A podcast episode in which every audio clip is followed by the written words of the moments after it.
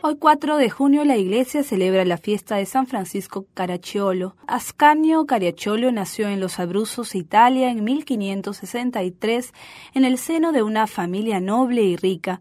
Ascanio era un joven lleno de vitalidad, le gustaba mucho el deporte y no había fiesta que se perdiera. Disfrutaba de la vida y sus planes eran claros. Sería un rico comerciante y un gran político. Pero a los 21 años su apacible vida dará un giro inesperado. Una horrible enfermedad a la piel parecía el final de todos sus planes. ¿Qué hacer? se preguntaba. Ascanio eleva su mirada al cielo y se dirige a Dios. Si me curas de esta enfermedad, dedicaré mi vida al sacerdocio y al apostolado. El Señor le tomó en cuenta la promesa y lo curó. Ascanio, agradecido por el prodigio, partió a la ciudad de Nápoles para estudiar teología y años más tarde fue ordenado sacerdote. La vitalidad de la juventud la orientaba ahora para atender a los presos de las cárceles, formando parte de un grupo llamado Bianchi de la Justicia, cuando tiene 25 años, una santa equivocación cambiará aún más la vida de Ascanio.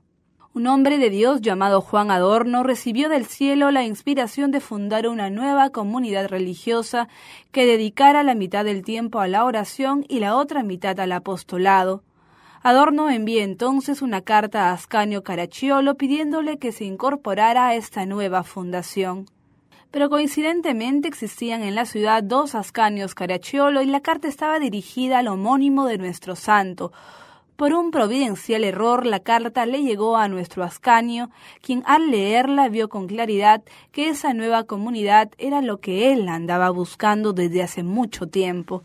Dios se había servido de esa equivocación para mostrarle su camino. Ascanio se reúne con Juan y después de cuarenta días de retiro redactaron la regla de la nueva congregación que se llamará de los clérigos regulares.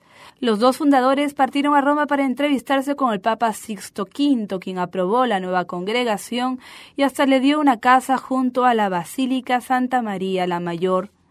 Al celo de los fundadores se unirían pronto decenas de jóvenes que querían vivir como Juan y Ascanio, quien cambiaría su nombre por el de Francisco. Los clérigos regulares se abocarán a las misiones y al apostolado en las cárceles y hospitales. Al morir Juan, el ahora Francisco fue nombrado como superior general de la congregación cargo que no le impidió seguir dedicándose a labores tan humildes como asear las habitaciones, lavar el servicio usado durante las comidas o pedir limosna por las calles para los pobres.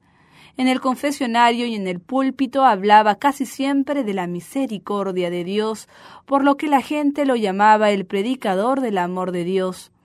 Tuvo que sufrir de muchas calumnias e incomprensiones, pero jamás nadie le escuchó una queja o un reclamo.